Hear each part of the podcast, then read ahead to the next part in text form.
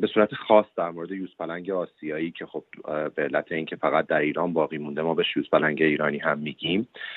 تقریبا بسیاری از تهدیدهایی که این زیرگونه از یوزپلنگ رو تهدید می‌کنه و به لبه انقراض کشونده رو ما می‌دونیم که یکی از جدیترین هاش الان یه بخشی از جاده تهران مشهد هست. که خب توی سالهای گذشته تعداد زیادی یوزپلنگ متاسفانه توی این جاده تلف شدن. همون اتفاقی که در زیستگاه های جنوبی هم افتاد برای یوزپلنگ های آسیایی و خب الان ما دیگه یا جمعیتی از اونها رو تقریبا نداریم توی زیستگاه های جنوبی مثل استان یزد یا اینکه جمعیتشون انقدر کم شده و یا پایش انقدر کمه که ما دیگه گزارشی از اونها نداریم.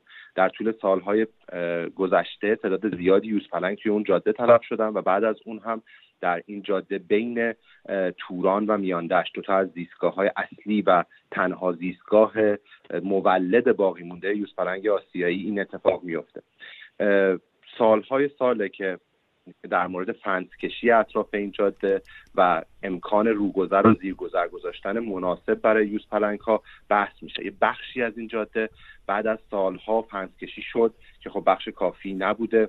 به میزان کافی کریدور براشون در نظر گرفته نشده و با وجود اینکه حفاظت از این زیرگونه به صورت خاص از سال 80 مخصوصا با شروع پروژه حفاظت از یوزپلنگ آسیایی خیلی بیشتر شد ولی کاملا امروز با توجه به داده ها متوجه هستیم که حفاظت کافی نیست نبوده و خیلی خیلی بیشتر از این نیاز حفاظت وجود داشته باشه. آقای معماریان مشکل کجاست؟ الان مشکل اساسا بودجه است. بودجه کافی وجود نداره برای این کار یا نیروی کافی وجود نداره یا اصلا عزم جدی در سازمان حفاظت محیط زیست نیست که بخواد بره به این سمت که واقعا حفظ کنه این میراث گرانبها رو. ببینید شاید این گزینه آخر درستتر باشه ولی نه عزم جدی در سازمان محیط زیست. عزم جدی کلی در ایران باید وجود داشته باشه. چه در مورد مسئولین و چه مطالبه گری مردم. عزم جدی باید وجود داشته باشه برای اینکه نه فقط این زیرگونه از انقراض نجات پیدا بکنه. زیرگونه یوزپلنگ ایرانی آسیایی الان یه نماده یه گونه پرچمه. اگر منقرض بشه ما کل اون زیستگاه ها رو از دست میدیم. چون دیگه دلیلی برای حفاظت از اون زیستگاه ها وجود نخواهد داشت.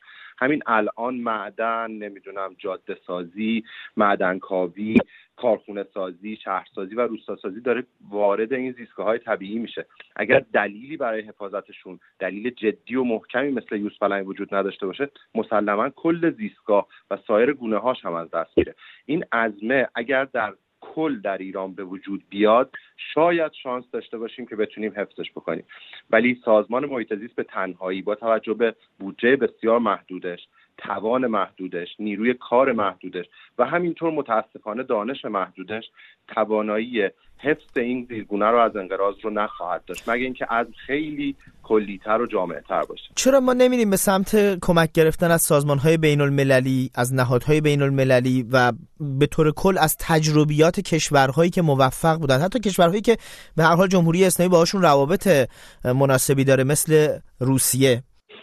ببینید حالا در مورد گونه های مختلف بومی مناطق یه سری چیزها خاص اون شرایط هست. ولی کمک گرفتن از تجربیات دانشمندان توی دنیا می‌تونه بسیار کمک کننده باشه. همونطوری که قبلا پروژه حفاظت از یوزپلنگ آسیایی این کار می‌کرد با همکاری UNDP از گروه های مختلفی که روی حفاظت از گربستانان کار می‌کنن مثل WCS، پنترا یا گروه های دیگه ای که توان علمی رو دارن کمک می‌گرفت. ولی متاسفانه بعد از اون اتفاقی که برای همکارای ما و دوستان ما افتاد و اونها رو دستگیر کردن یک در حقیقت جو سیاسی امنیتی در حفاظت از حیات وحش مخصوصا این گونه خاص یوزپلنگ ایجاد شده که خیلی کار رو برای حفاظت سختتر کرده و استفاده از دانش بین المللی رو هم بسیار سختتر کرده. یعنی به نوعی ما داریم چوب سیاسی کاری رو می‌خوریم در اینجا.